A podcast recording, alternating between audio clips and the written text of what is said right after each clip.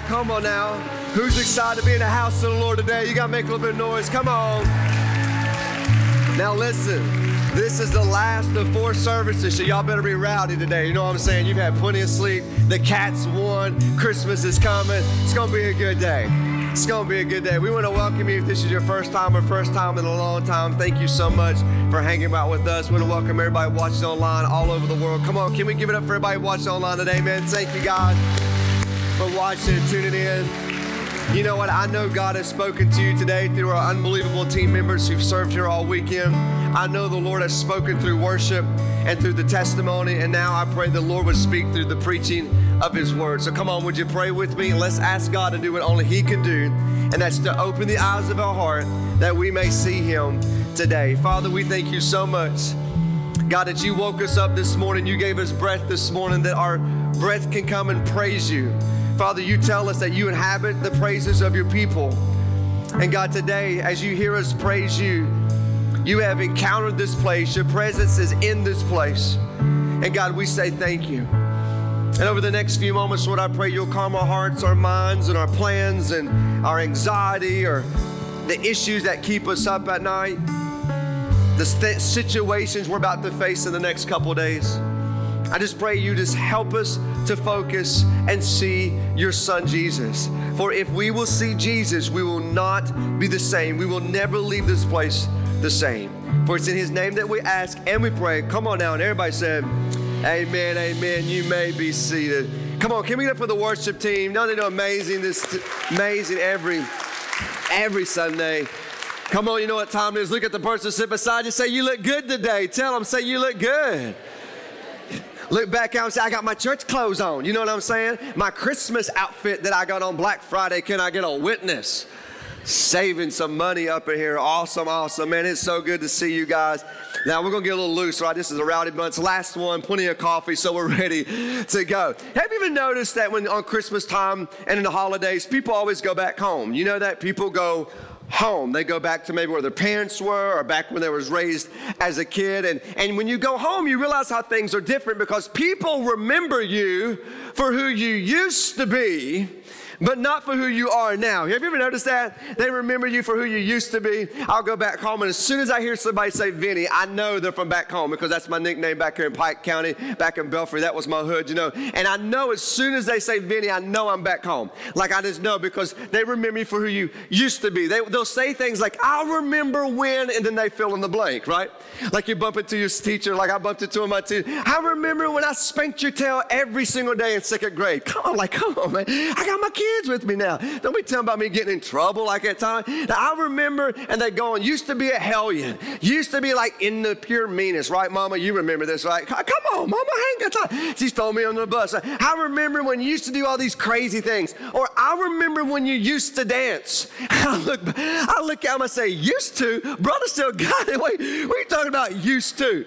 I can pop, but now when I lock, I stay locked. You know, I can't get back. I can't, I, it won't it won't come back up, right? They remember you for who you used to be, but not for who you truly are. Because when you go back home, come on, let's just face it, things are different, right?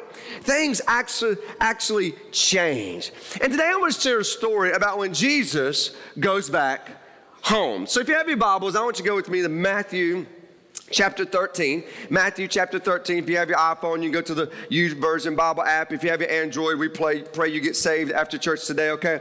And um, I want to go back to Matthew. I'm just kidding. I'm just kidding. We're glad you're here too. You can use your Android. But in Matthew chapter 13, it doesn't really sound like the Christmas story, but I'm going to share with you how it really ties in to the Christmas story. So let's just walk through this a little bit so we're all on the same page. You know, God looks at Gabriel, one of his angels, we did a whole series on demons and angels. If that intrigues you, you could go back and watch it. God looks at Gabriel and says, Gabriel, I want you to go to this little town over here called Nazareth.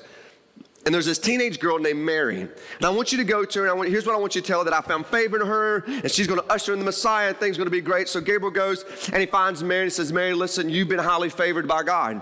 And here's what's going to happen God's Holy Spirit's going to overshadow you and come upon you, and, and you're going to conceive and you're going to give birth to the Son of God. And she says, How is this possible? I'm a virgin.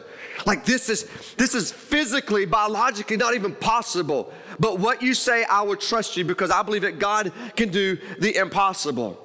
And then she's engaged, so she goes back to Joe. Now, I love when reading the Bible and like putting yourself in the story, right? I mean, put yourself in the story. Imagine a Mary, you know, she comes up to you and says, Hey, Joe, I got some great news. You know, I know that we love each other and we're engaged and we've been dating since Jerusalem Middle School and we're teenagers now and life is good.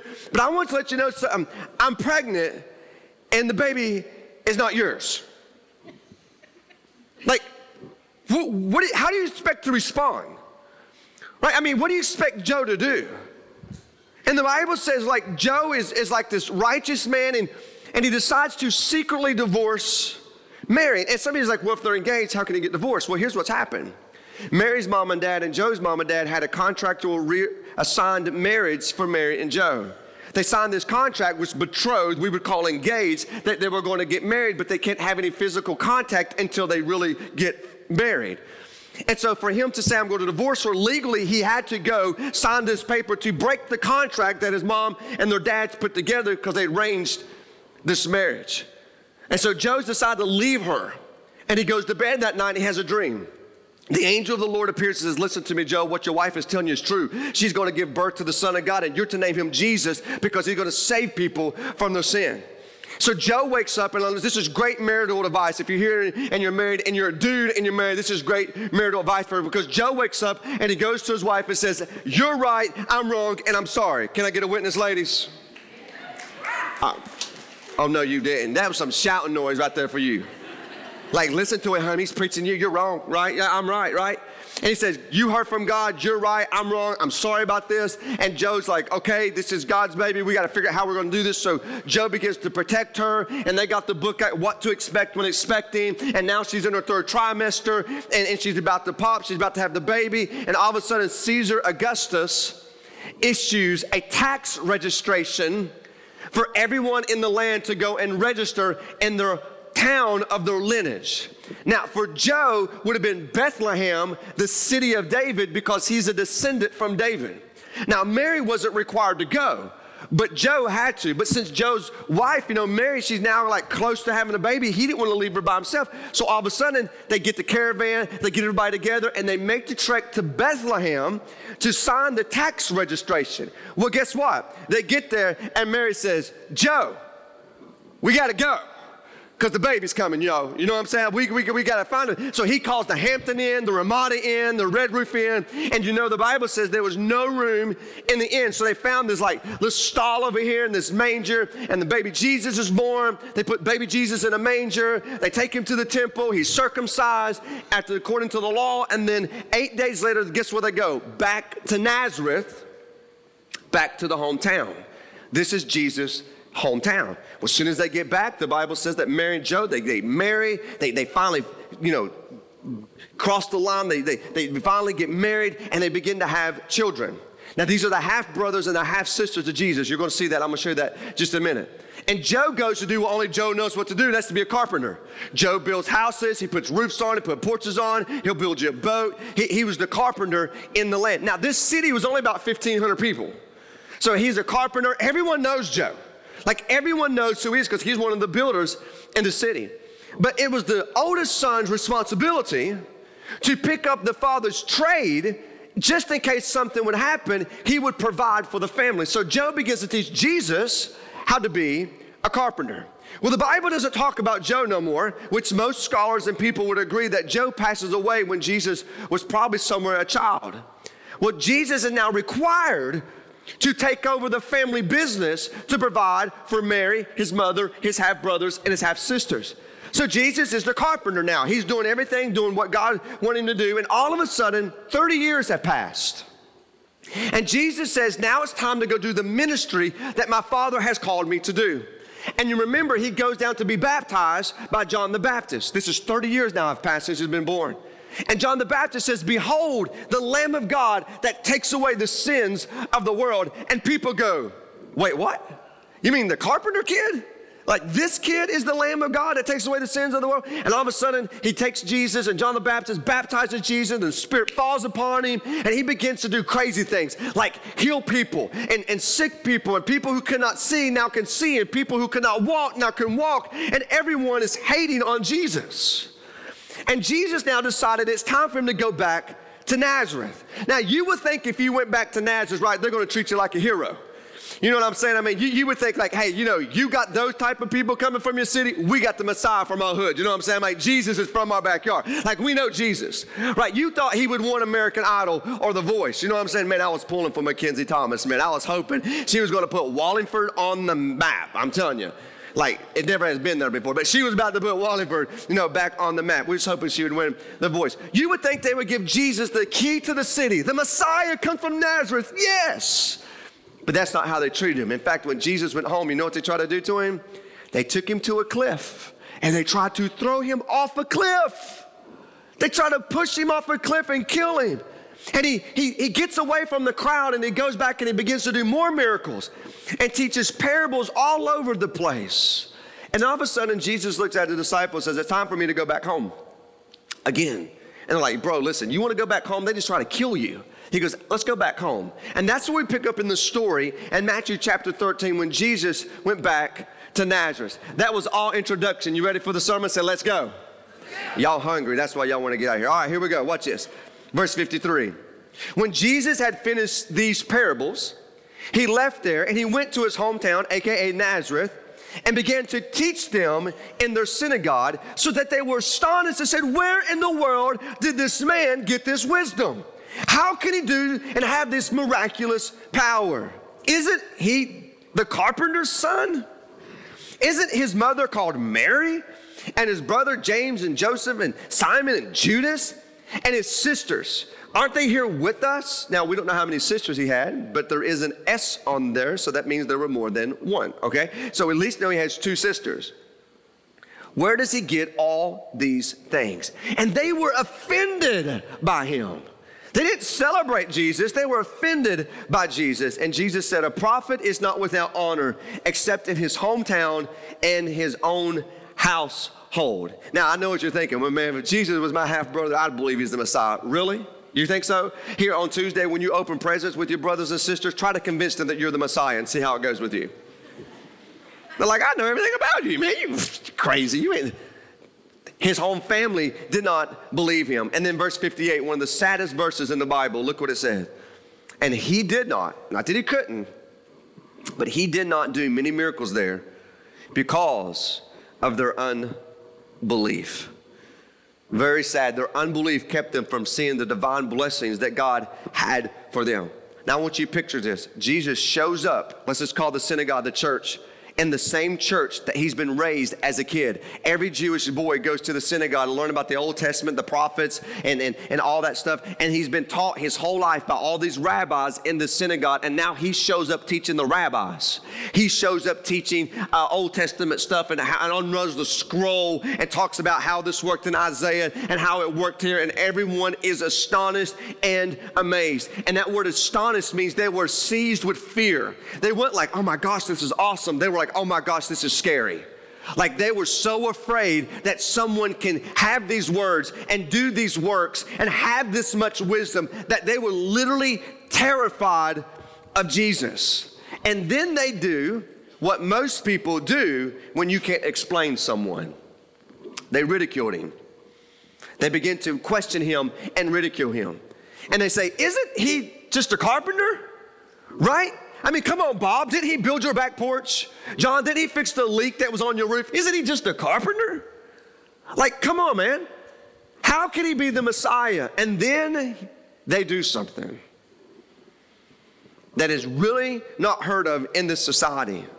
You could talk about my daddy, you can talk about my brothers, my sisters, but don't talk about my mama. They bring Mary into the picture, and I want you to look what they say. Is it his mother called Mary. Isn't he the son of Mary? They would have never addressed someone in the society this way. You were always addressed by the son of your father, not your mother. Even if your father was dead, he would have been, Isn't he the son of Joseph? Never would they said, son of Mary. Do we got any Hobbit or Lord of the Ring fans in the house? Come on, any Hobbit, Lord of the Rings fans? Are you kidding me? That's it. We're gonna pray y'all get saved up in here. Are you? Is that all we have? I love the Hobbit, Lord of the Ring. I mean, as soon as this this Sunday's over, we're gonna watch all six of the movies. I love it, love it, love. It. I love when he calls Thor. He goes, he, he Thor, and he goes, Thorn, son of Thrain, son of Thor. Right? That's falling on deaf ears, Mama. They don't even know what I'm preaching up in here. I mean, are you kidding me? I mean, no one addresses that way. No one says Daniel, son of Charles, son of John. You know, I, I don't know why I got dramatic with that, but no one addresses you as the father of your father. They don't do that today, but they never would have addressed you as the son of your mother unless, unless, this is what this implies. This implies that Mary has been playing the harlot. That Mary and their mind had Jesus out of prostitution. Let's face it, it's a small town. Everyone's on topics, and everyone's talking bad about everybody. 1,500 people in this city, everyone knows. Isn't Mary the one who told us that she was a virgin and got pregnant? No one believes her. Isn't she the one who says this miraculously? She just had a baby in her womb. And they questioned Jesus' legitimate birth because he could not trace his father. Even in John chapter 8, verse 41, it says, You were born out of fornication. You see, they brought his mama up in it, which goes back to the first Christmas story, going, Everyone knows that your mama has said that she was born miraculous, you were born. You don't even know who your father is. And they were attacking his divinity when they were attacking his mom and said, She has been playing the harlot. Isn't your half brothers over here and your sisters over there? See, the reality is, people don't have a problem with Jesus when he's just lying in the manger. But when you tell them that Jesus was born of a virgin, now there's an issue. People don't have a problem with Jesus when he's preaching peace and love and acceptance. But when Jesus preaches that I am the only way to the Father, now people are offended. People don't have a problem with Jesus hanging on a cross. There's not a religion on the planet that will deny Jesus hung on a cross. There's not a historian on the planet who will deny that there was a man named Jesus who hung on the cross. There's so much writings outside of the Bible to prove there was a man named Jesus who actually died on the cross. But when you say he got up three days later out of the grave, now there's an issue. Now people are offended. And I'm not going to let the things about the Bible that I don't understand keep me from believing. Because there's some things I just don't understand, but I'm not going to let it stop me from believing. And here was the problem with the people of Nazareth is they didn't see Jesus for who he truly is. They don't they didn't see him for that. They remember who he used to be. Isn't that the carpenter kid, the son of Mary? Did he do all this stuff around here?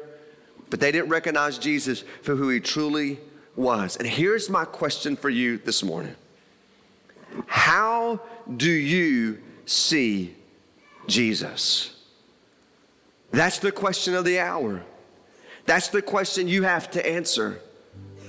See, the people of Nazareth just saw him as just a common kid. That he wasn't divine, no different than me and you. See, some of you, you just still, you just still see Jesus as the baby in the manger. That's why you're here, you know. You come to celebrate, check it off your list, celebrate Christmas. Maybe you'll come back on Easter. Okay, I'll give props to Jesus. Maybe you just see him as the man who hung on a cross. Maybe you see him as a good teacher, a good rabbi, a man who liberated the poor and liberated women in the society of that day. How do you see Jesus? Because here's my point in this Christmas message, this is the only point I have for it. How you see Jesus will determine how you will receive Jesus in your life. And my question is how do you see Jesus? Every one of us has an enemy named Satan, who's the, who the Bible says is the little g God of this world, who's going to do everything in his power to blind you from seeing the truth It's going to blind you. In fact, our foundational passage here at Better Life Church is found in John 10 10. And Jesus refers to the Satan, the enemy, in the beginning. Look what he says. The thief comes to steal, kill, and destroy. Satan wants to destroy your life, your testimony, your intellect, your family, your finances, your kids. He wants to destroy and lie to you and isolate yourself, just like you heard in the story with Chris. He wants to lie to you, said that the pill or the bottle is the escape, it's the way out to numb yourself. He's going to do everything he can to lie to you, to keep you from seeing Jesus for who he truly is. But listen to what Jesus says. But I've come that you can have a real life. Are you tired of living a fake life? Jesus says, I've come you can have a real life. I've come that you can have eternal life. Every one of you in the house and watching online, you were created to live forever. You will live for all eternity in a place either called heaven with Jesus or hell apart from Jesus. Every one of us was created to live forever. He says, I've come that you can have more life. And then here's the foundational verse of our church I've come that you can have a better life than you've ever dreamed of. You see, Satan wants to blind you from that life, he wants to lie to you. You see, the people of Nazareth, it was their unbelief that kept them from seeing Jesus. And my prayer today is you won't let your unbelief keep you from seeing Jesus for who he truly is. He is the Son of the living God. And that you would believe in him. You know, in John 3, the Bible says, anyone who believes in Jesus is not condemned. Now, leave that up just for a moment. Watch this. Anyone who believes, I'm not talking about an intellectual belief. You probably intellectually believe something about Jesus, which why you're here today. I'm talking about an intimate belief that radically changes your life. I'm talking you believe something so much that it alters your life. If you say you believe in Jesus and your life has never been changed, listen, you have the wrong belief. Even the devil and the demons believe. Do you have the right belief? And if you have the right belief and you put your faith in Jesus, look what the Bible says you'll never be condemned. I will never, ever, ever, ever face the wrath of God in my life. Why? Because Jesus took my punishment, Jesus took my wrath. And all I have to do is believe. But then listen to the rest of the verse. But anyone who does not believe is already condemned. Why?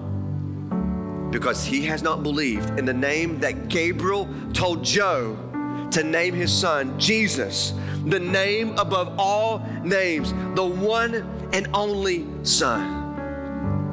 See, Jesus was God in the flesh, born of a virgin, lived a sinless life, died a horrific death on a cross, buried a tomb for three days. For three days later, he got up out of that grave 40 days later, he ascended to the Father where he sits at the right hand of the throne, where he will come back and get his people someday. He is the King of Kings. He is the Lord of Lords. He is the way, the truth, the life. Jesus is not a way, he's not even the best way. He's the only way to the Father.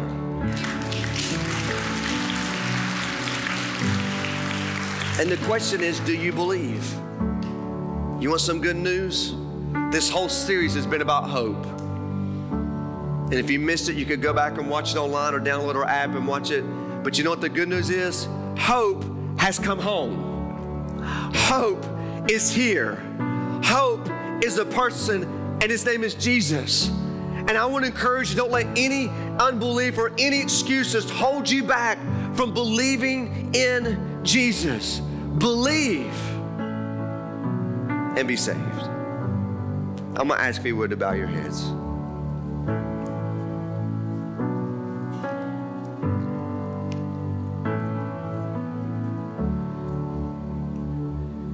You know, I'm going to trust